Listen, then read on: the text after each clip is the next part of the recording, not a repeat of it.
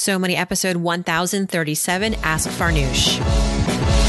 You're listening to So Money with award winning money guru Farnoosh Torabi. Each day, get a 30 minute dose of financial inspiration from the world's top business minds, authors, influencers, and from Farnoosh herself. Looking for ways to save on gas or double your double coupons? Sorry, you're in the wrong place. Seeking profound ways to live a richer, happier life. Welcome to So Money. Mayday, everybody. May 1st, 2020. Welcome to So Money, everybody. It is Ask Farnoosh Friday. And this, Justin, big news, great big news, everybody. This podcast, five years in, 14 million downloads later, over a thousand episodes later, nominated for a Webby Award.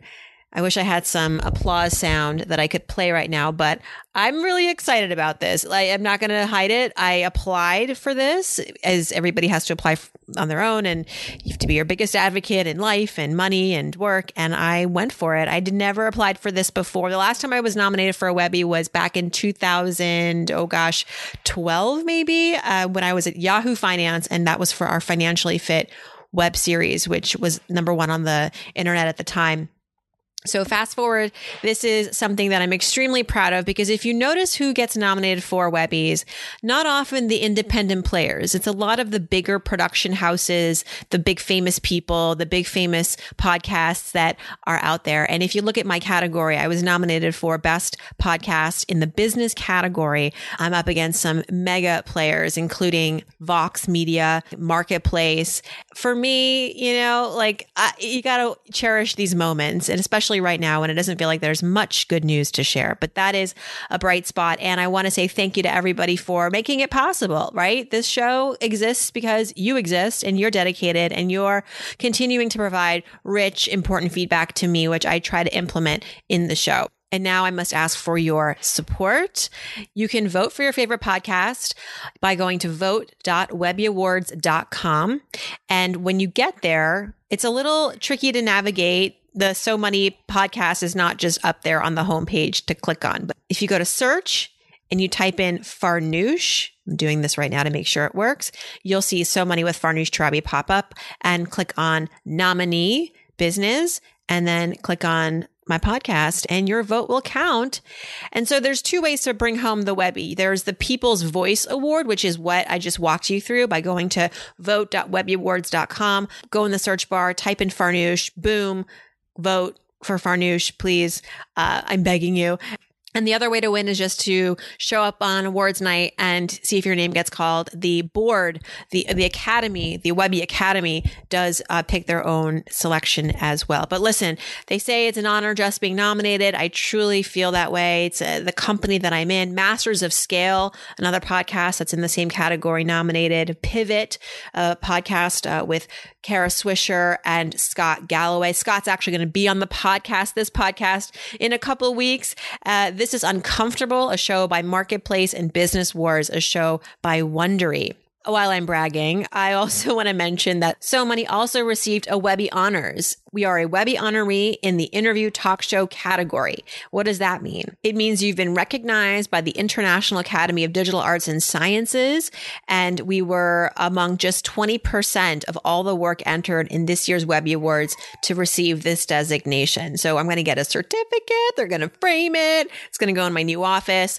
We're moving, by the way. Oh yeah, newsflash. We are officially moving. If you've been following me since the beginning of the year, you've been experiencing the volatility of this decision because uh, we started the year strong. Okay, we're selling our house here in New York City. We're going to use that equity to use some of it to buy a house in New Jersey. And then what happened? Pandemic, uh, which actually, in some ways, made the buying process a little easier. So, really quick. Okay. So, we had this money set aside to buy a house, and we were going to use this spring market, the most, the busiest time of year, to go out into Jersey and look at houses. We'd actually made two offers on homes that we did not get. That's how tough the spring market is in some parts of New Jersey. You have a lot of competition. Prices go up, oh, you know, $100,000 above asking, sometimes more.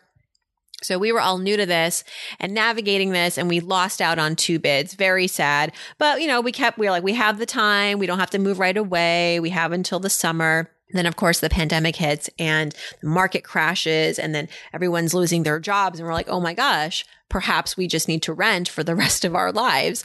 So we kept an open mind, right? We were okay with whatever direction we were going to take, but we wanted to feel like we were making progress. So with that, we kept looking, we kept informing ourselves, we kept educating ourselves, talking to our broker, talking to people in the community where we were hoping to move to.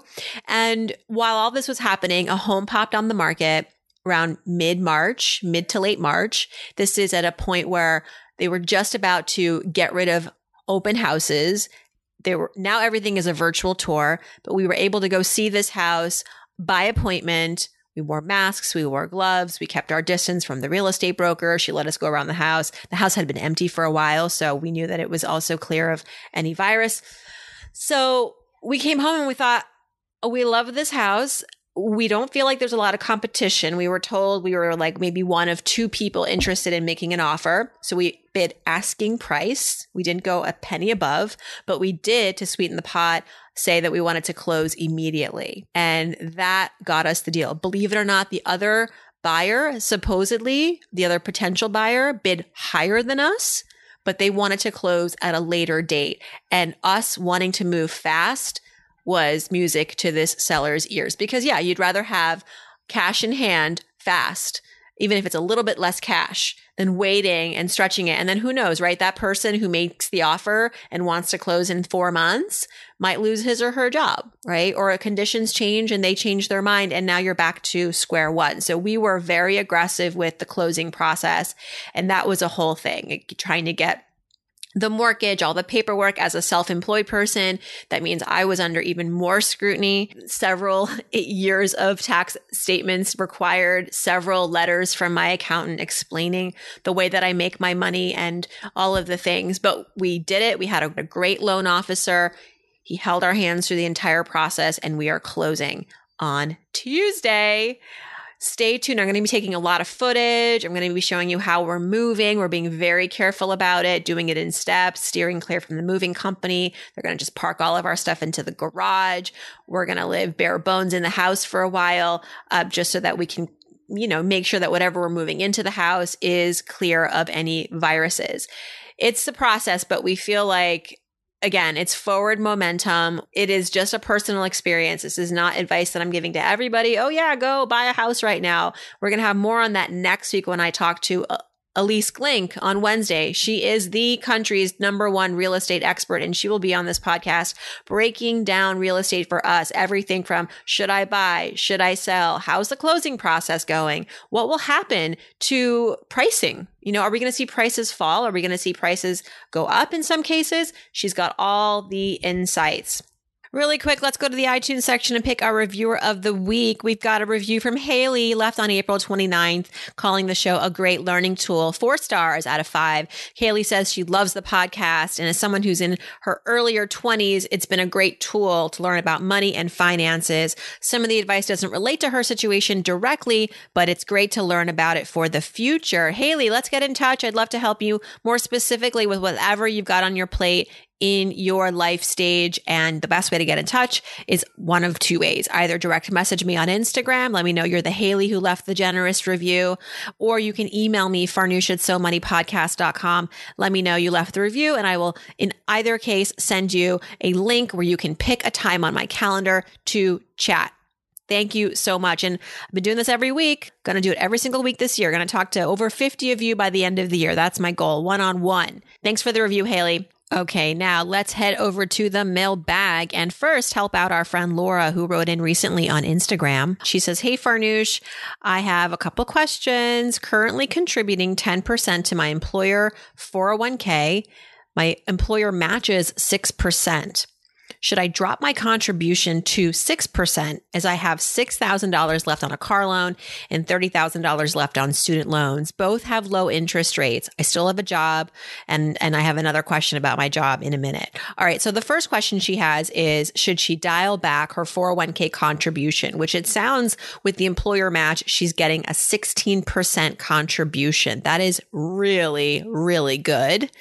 And right now, it begs the question is it maybe too much if she's got some other areas of her financial life that need attention? I think the decision, Laura, here is less about paying down these low interest debts quicker by not contributing more to your 401k, but rather perhaps bulking up your rainy day account if you don't have at least a six month cushion, and I know it may feel unlikely that you're going to lose your job after you've just gotten hired, but crazier things have happened, then I would contribute 6% up to the match and then keep that other 4% that you were investing and park it in savings until you have about that, you know, strong six to maybe nine month savings cushion. And that cushion is going to cover your bare bone necessities. If you lose your job, you can still make rent. You can still pay for health insurance. You can still pay for your your utilities, food, obviously. As far as the student loans go, if these are federal loans, just want to let you know, in case you didn't realize this, that you are very likely eligible for forbearance until the end of September.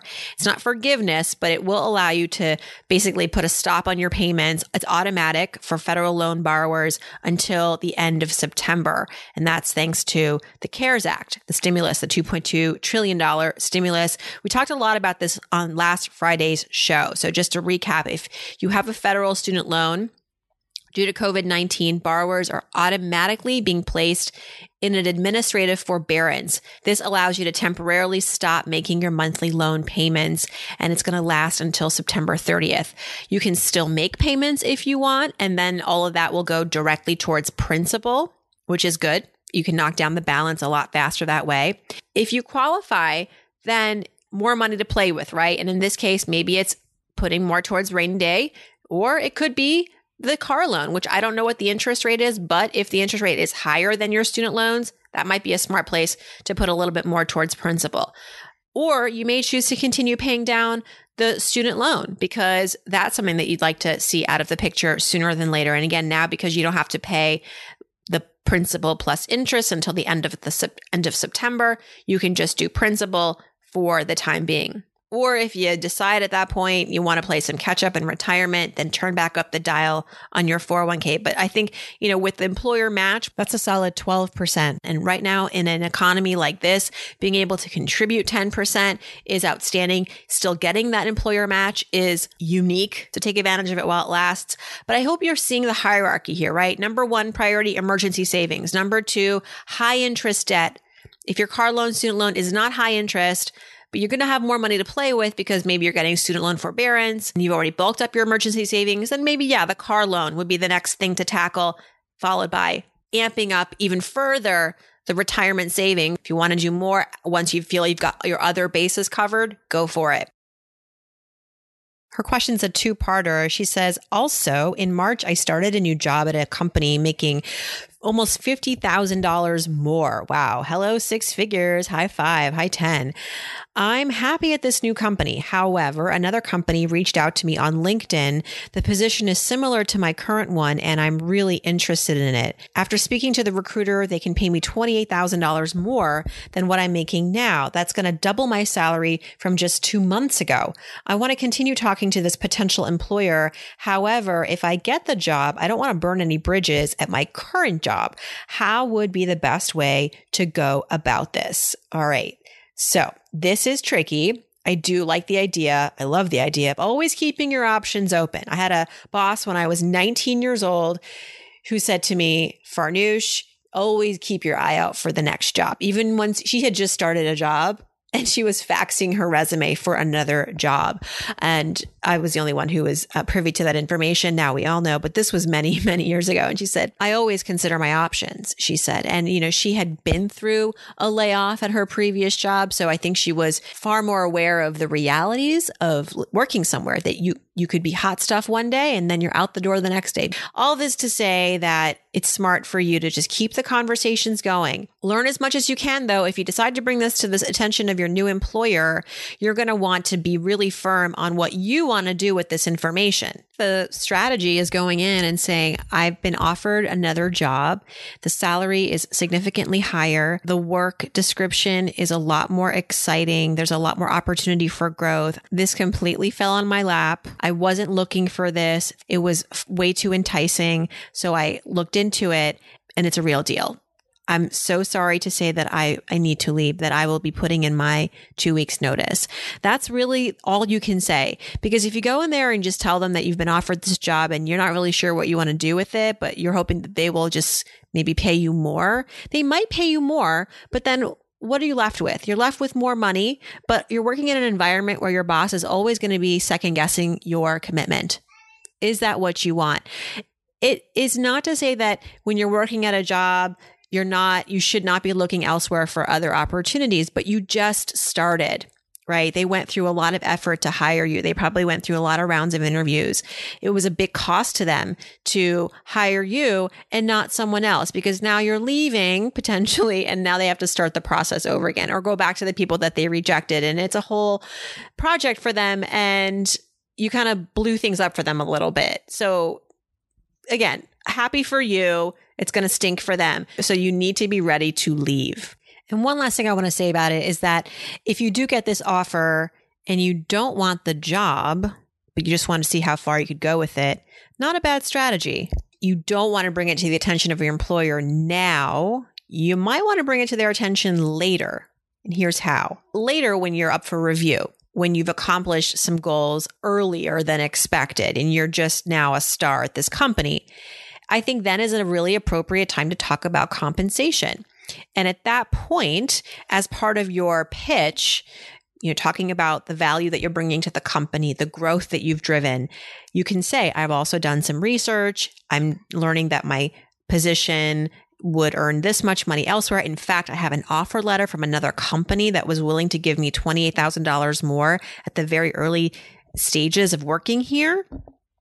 I didn't bring this to your attention because I didn't want the job right? I like working here, but this is real evidence to me of what I could be making someplace else, what I know my market value is. So in that case, it could be really helpful to you. So you might want to work, you might want to go as far as you can with this other job, get the offer, and just put it in your drawer and be ready to show it in six months whenever you're up for a review. And I think in that case, that could be a real compelling negotiation tool. All right. That was a lot, but I'm glad you asked these questions. I hope that this is helpful to everybody listening now or in the future. Next question is from Sarah, who's 27 years old, living in Greensboro, North Carolina, with her fiance, and they've been blessed. She says the coronavirus has actually um, not impacted us financially. I've gotten a great job. I will be joining my fiance working from home this week. We already have an emergency fund. We regularly contribute to our 401ks, Roth IRAs. We're so lucky. Right now, we're looking to buy a house. We're seeing some prices fall in the area. From our estimates, we'll have more than 25% saved for a down payment by the time our rental agreement is over at the end of the year. In your opinion, when would be the best time to buy and what market indicators should we be looking at to help us make a decision? Okay, so you just heard me talk about how we bought a house and it, you know, we were ready to buy a house, whether there was a pandemic or not. What would have changed, of course, is if like financially we got ruined and fortunately we have savings, we had the equity from the home and we felt like our careers were on solid ground. Uh, not going to say that this year is going to be a winning year for me um, because I've already seen some business go away, but it's okay. Like we're fine. The best time to buy, my friends, is when you are ready. And that means financially ready, emotionally ready. Things happen in the economy, things change in the markets, things, things, things change with your job. That does impact whether or not you're quote unquote ready. But if you feel just as ready now as you were three months ago, despite what's happening in the world, then I think now is still a smart time to keep looking and keep saving and staying on track. If it also happens to be when prices are falling, which we are seeing and you're seeing in your town, fantastic. That's a cherry on top. But it's really hard to predict exactly where prices are going to go. Talking to my friend Ilyce uh, earlier this week, the episode's airing on Wednesday. She says it's going to get worse before things get better, meaning prices. So if you're in the market to buy, could be a good opportunity for you. But again, you have to already be ready. It means you've got a strong credit score, you've got money in the bank, you've run all the calculators, your job is secure. The job security thing is probably the biggest question mark right now right?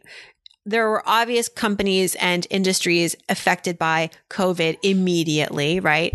Restaurants, hotels, airlines, but there's going to be another shoe dropping soon. There's going to be other industries that got more of a domino impact, uh, where it's not clear yet where they're going to be as far as layoffs, but we'll know in quarters three and four. Not to scare people, but I do think that there's going to be more job losses before we see a flattening of the unemployment rate. But what you want to look for as far as also these indicators you're talking about, obviously unemployment rate. If your unemployment rate in your area is high, then that may depress prices. How much inventory is on the market? There's a lot of inventory, meaning a lot of houses for sale. That could also bode well for you as you're looking to negotiate. But I will say this in this market right now, don't take asking price as the final price. You know, a lot of room to negotiate here. It's going to be a case by case scenario. Maybe the seller is desperate. Maybe the seller is not desperate, but you got to just kind of feel it out and negotiate. So my advice to you, my friend Sarah, is to keep saving. Be sure your credit score continues to stay above 700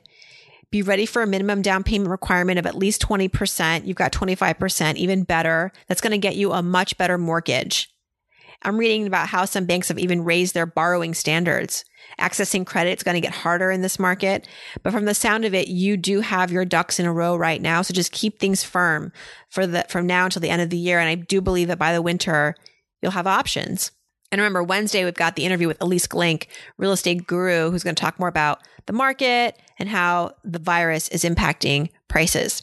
Gazal writes in and she says, Hey, my 401k is a lot lower right now uh, than it was before the crisis and the market volatility. What are your thoughts on the pros, cons of rolling over a 401k during this time? Does it matter because I'll be selling low and buying low? Any pitfalls I should be aware of uh, to try to avoid? So the rules haven't really changed as far as best practices for rolling over your 401k. Really important to know the rules around this. You want to make sure that the rollover you do is a direct rollover right? That if your company sends you a check with your 401k balance, that you immediately put this into an IRA because if you wait on it, if you keep this distribution sitting, then it's an early distribution. You have to pay taxes and a 10% penalty on that money. And that's going to wipe out a good chunk of the value. When you're rolling over this money, and I do think you should, you know, I think it's important to roll it over so that you can keep it active. You can continue to contribute to it.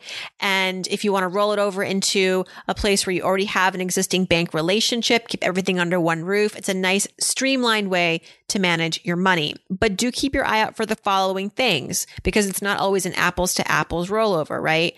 Management fees could be different from where your 401k is parked to where you're moving this money next. Expense ratios, uh, that's the annual fee charged by mutual funds. That's in, that's index funds and ETFs as well. And so many 401k plans do have low cost funds, but through an IRA, if you're doing a rollover into an IRA, you might have more options, more access to a larger selection of funds, and that could help you to bring down some of the costs. You might find some index funds, ETFs that are lower cost lower expense ratios, but effectively the same kind of investment. So those are some things to keep an eye out. The fees, really, do your homework. And a lot of times you can work with somebody at the bank, um, whether that's your financial institution, a robo advisor to help you pick the investments that were very similar to the ones you had previously in your 401k so that you don't really lose much value in just that process of moving from one mutual fund to the other. Uh, but do keep an eye out for expense ratios, management fees, things like that, which could impact on your bottom line. Okay. And last question. Should I pay off my fiance's student loan debt when we are married? It's about $30,000. I am able to afford it this question came in through and asked me anything on Instagram. Look, generally, I'm anti paying off partners' debts. Instead, think about other ways you can work together to have your partner pay down his debt, whether that's having him contribute less to joint expenses, reducing your shared expenses. But I, I worry about just writing a check and paying this off for your partner. It's not to say that you don't love your partner, you don't support him. To the contrary, I think this shows more love and more belief in your partner to say, I know you can do this. I'm going to help you. Let's figure out a way together. You know, the saying goes, love is blind, but don't let that derail your personal finances. And I think sometimes when you're in a relationship, your emotions can compete with rationale. You might rationalize paying for your partner's hardships because it's like the romantic thing to do. It's the loving thing to do. And you're hoping to build a future together. So why not erase your partner's debt? It's an easy and fast way to move forward with all that you want to accomplish as a couple, whether that's buying a house, starting a family, but big but. I think it's important to let your partner do the hard work of digging himself, herself out of debt. You can still help. You can still be their champion, but I think you want to avoid that blank check or handing over cash. Here's what you can do instead. You can be a good listener before suggesting your ideas. You want to ask your partner, what do you need? What are your goals?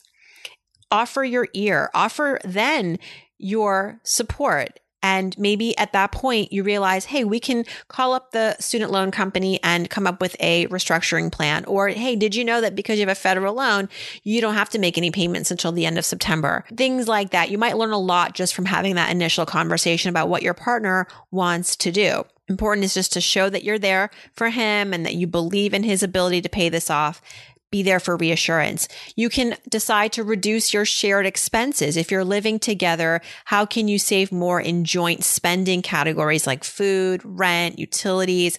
Those things often eat up the biggest portions of our budgets. And if he's contributing to that and you can bring that down, well, that's going to save him money to put more towards the debt enjoy more free time together. I mean, right now, what are you doing that's costing any money? Nothing, right? You're, you're spending a lot less these days. So can you take advantage of that and put more of what you were spending towards the student loan debt? I'm talking his portion. And then there are joint expenses that you have if you want to help to cover more of those joint expenses out of pocket and that that way your partner can spend less towards those joint expenses and put more towards the debt that's something else you might want to do. But again it's an indirect way of helping that is not going to be writing a check or making a wire transfer. I just know enough now in the 19 years that i've been exploring personal finance with families and couples and individuals that there's a risk too of resentment. There's a risk too of relapse, financial relapse. When you don't go through the pain of paying off your own debt on your own, if your parents help you out, if your partner helps you out, I, I do wonder what that means in the long run as far as your likelihood to go back into debt or your likelihood to not really appreciate, right? The process of getting out of debt. When it's hard, you don't forget and that's sometimes a really good thing. And it's an important lesson. So it's tougher love, okay, than just helping him out. But I think, look, you've got the time now. Maybe he's got some student loan provisions that maybe can lighten his load. Maybe he qualifies for that automatic deferment, automatic forbearance, but have a conversation first and find out what he wants to do and then come up with a plan together that doesn't include a $30,000 check. All right, my friend, thank you so much for writing in. And thank you to everyone for your questions. As always, you can reach me on Instagram through email, Farnoosh So Money Podcast. And you can go to the So Money Podcast website, that's so moneypodcast.com, click on Ask Farnoosh and leave me your questions there.